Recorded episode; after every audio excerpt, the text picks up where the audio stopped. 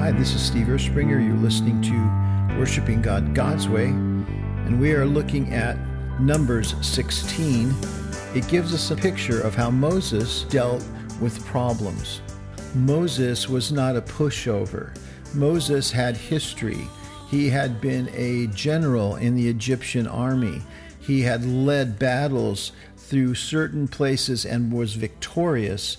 He had skills that people knew about.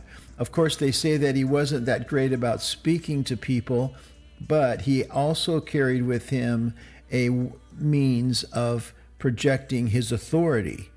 So when Korah gets together with all of these council members, they make a specific plan, and when they come to Moses, they actually know what they're going to say.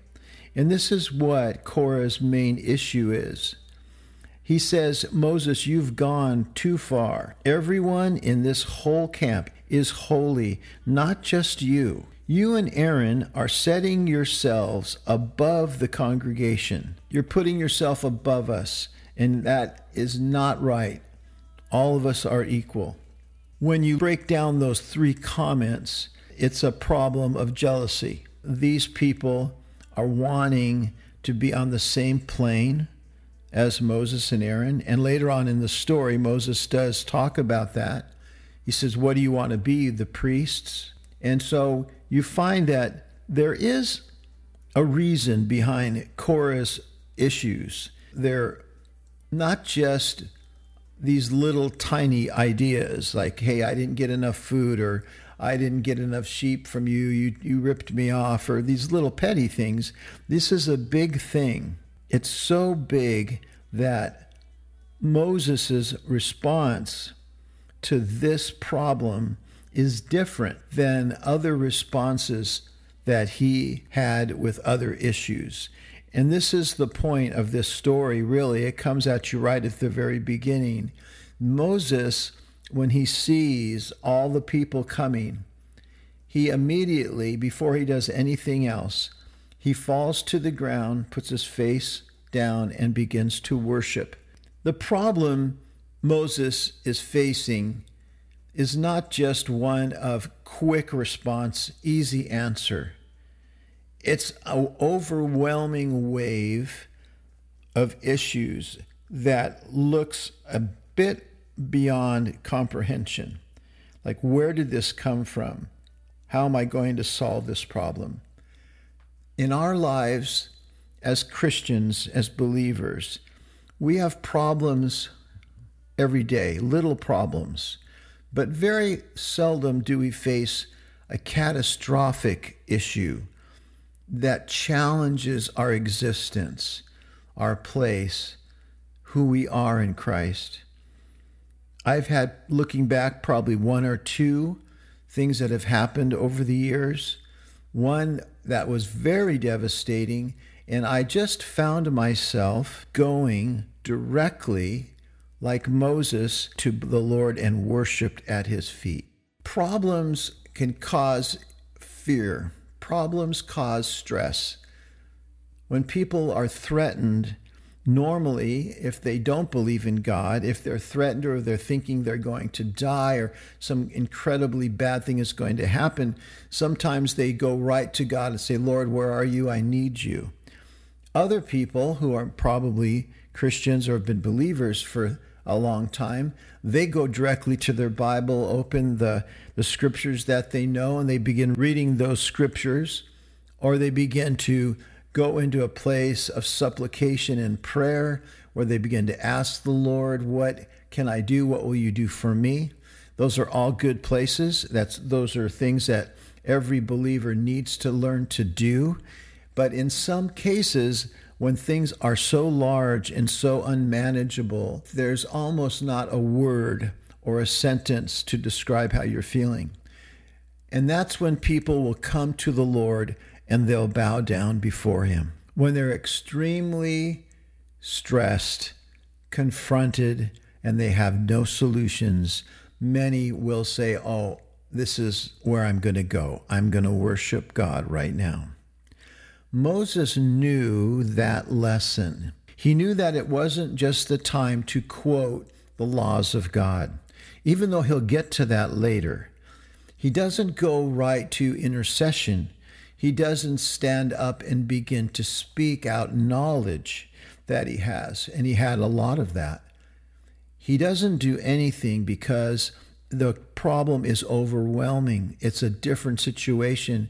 So he goes to the Lord immediately for results, for the answer. And I have to compare this with Matthew twenty-six.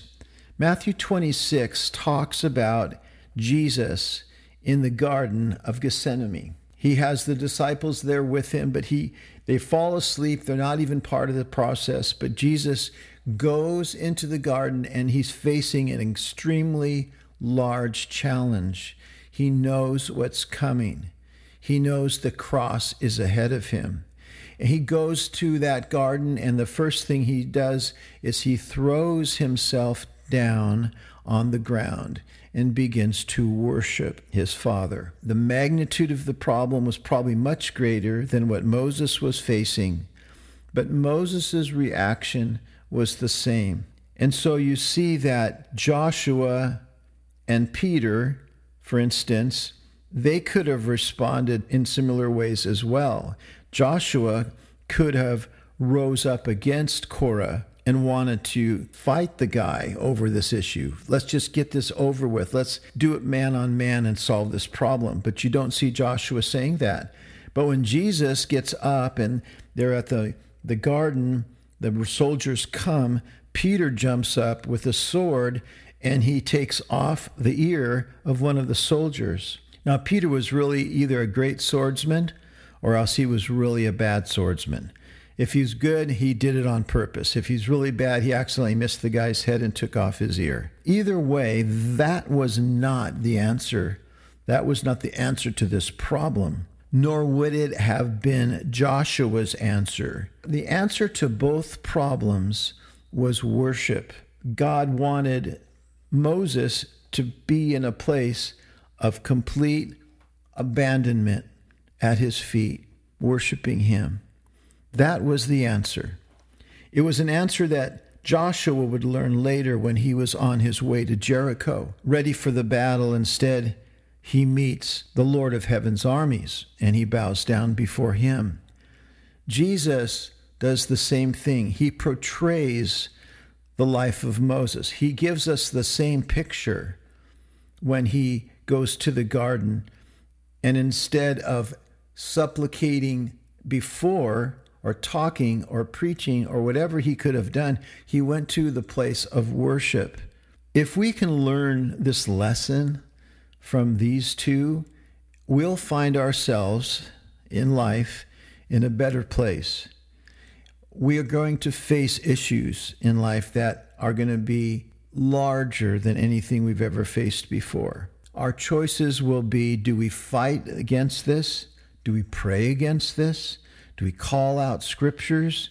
Do we call out our authority and say, this is who we are, you can't do this to us? Do we try to protect ourselves?